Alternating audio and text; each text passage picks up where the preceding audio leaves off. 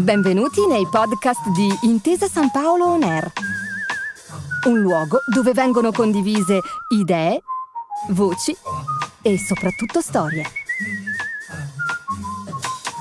Buon ascolto.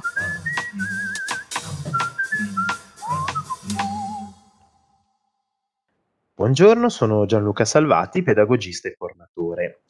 Eh, proviamo a ragionare su come i genitori possono contribuire alla formazione e alla strutturazione del pensiero critico per, nei loro figli, sin da quando sono piccolissimi. Eh, come dicevamo, non sono tanto le cose che si fanno a fare la differenza, quanto l'intenzione che muove l'adulto. Però, volendo individuare qualche strategia, penso che le prime strategie da avere ben presente siano da individuare nell'ascolto e nel coinvolgimento attivo dei bambini alle scelte di ogni giorno. Provo a spiegarmi meglio. Affinché un soggetto possa formare un suo pensiero critico, deve innanzitutto avvertire che il suo pensiero c'è, esiste e ha un valore. Deve sentire che il suo modo di pensare ha un effetto sul mondo circostante. Deve insomma attribuire valore alle sue opinioni e affinché questo avvenga è molto importante, fondamentale, il ruolo dei genitori sin da quando i bambini sono molto piccoli.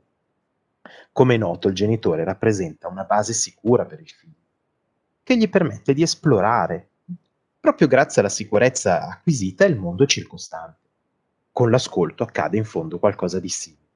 Se il bambino avvertirà che il suo pensiero è degno di ascolto, è importante, perché avrà sperimentato un ascolto sicuro da parte dei suoi genitori, è molto più probabile che riterrà il dialogo e il pensiero critico dei valori importanti per affrontare le situazioni Intendiamoci, ascoltare e dare valore alle opinioni non significa però essere in balia delle richieste dei figli, né tantomeno dare loro sempre ragione. Questo anzi potrebbe portare effetti negativi su uno sviluppo sano ed equilibrato. Un genitore può tranquillamente essere in ascolto di suo figlio, anche se non ne asseconda ogni richiesta. Ascoltare i figli significa piuttosto prestare attenzione a quello che provano, che desiderano, che pensano, anche se poi su alcuni pensieri potremmo essere in disaccordo o potremmo desiderare che agiscano in modo differente. Le neuroscienze ci stanno ricordando una lezione importante. Se voglio essere ascoltato, devo prima assicurarmi che il cervello dell'altro sia in uno stato recettivo e per farlo non c'è modo migliore che la sintonia emotiva. Spesso, di fronte a un problema, siamo portati come adulti a dare subito noi la soluzione invece che partire da una posizione di ascolto. Questo è un meccanismo assolutamente umano, comprensibile. Di fronte a una domanda di aiuto cerchiamo di dare una risposta. E poiché l'adulto, un po' per, per, viene considerato da sempre quello che dà la soluzione, ci caliamo tutti subito in quel ruolo. In realtà, partire da una posizione d'ascolto significa chiedere all'altro cosa potrebbe fare lui per risolvere il suo problema, anche da bambino. In questo modo in realtà otteniamo un duplice effetto. Diciamo al bambino, infatti, che siamo lì per conoscere il suo pensiero sul problema e soprattutto che gli riconosciamo un ruolo di soggetto in grado di risolvere problemi a partire dal suo pensiero. Quindi, se di fronte a una situazione, proviamo a fare un esempio. Se nostro figlio ci riporta di una difficoltà legata alle sue relazioni in rete, per esempio, o a qualcosa che ha letto, o a qualcosa che ha visto postato da qualche suo amico. Prima di dirgli subito, fai così, fai in quest'altro modo, proviamo a chiedergli cosa pensa che si potrebbe fare. È uno strumento molto importante. Questo chiaramente qui adesso mi sto riferendo a un ragazzo già grande. Quando sono più piccoli la strategia eh, deve essere più eh, deve essere modificata, deve essere un preparare il terreno per questa strategia ma ricordarsi di chiedere all'altro, proprio in questi termini, cosa pensi che puoi fare, cosa pensi che potresti fare per questa situazione, cosa pensi che potrebbe succedere. E poi anche, anzi, prima chiediamo anche come ti fa stare, perché ci dimentichiamo troppo spesso che le nostre emozioni sono poi una guida per le azioni e per i pensieri. Per cui la prima domanda forse conviene farla su questo aspetto, cioè sul chiedere come ti fa stare questa situazione e poi cosa pensi che potresti fare per modificarla. Questo ridà all'altro un valore decisionale che è assolutamente fondamentale. Eh, questa lezione, infatti, nel mondo attuale è più importante dell'effettiva soluzione del problema.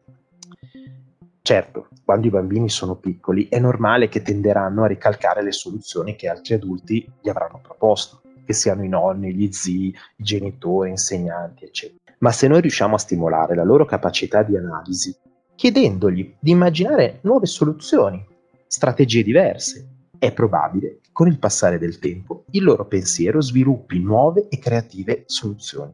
In sostanza, per comprendere un mondo in continua evoluzione, si devono mettere i bambini nella condizione socratica del so di non sapere. È solo da lì che si può sviluppare il pensiero critico, attraverso poi varie strade. Il pensiero critico, lo sappiamo, si sviluppa attraverso lo studio, ma anche attraverso il dialogo e il confronto con opinioni e pensieri diversi dal, dal proprio.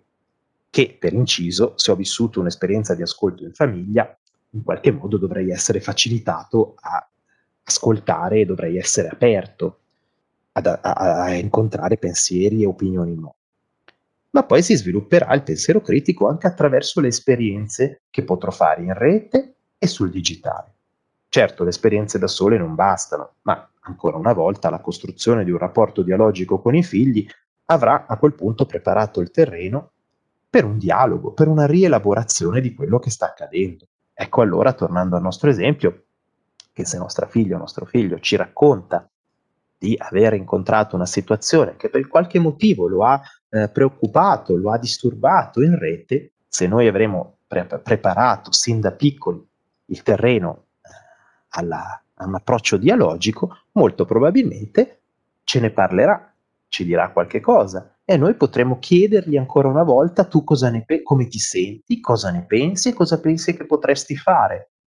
Chiaramente non è qualcosa che si fa dall'oggi al domani, si può sempre iniziare, non è mai troppo tardi, ma bisogna ricordarsi, eh, ricordarsi di, di, di, di farlo, di mettersi un attimo dalla posizione di chi parla alla posizione di chi chiede e ascolta.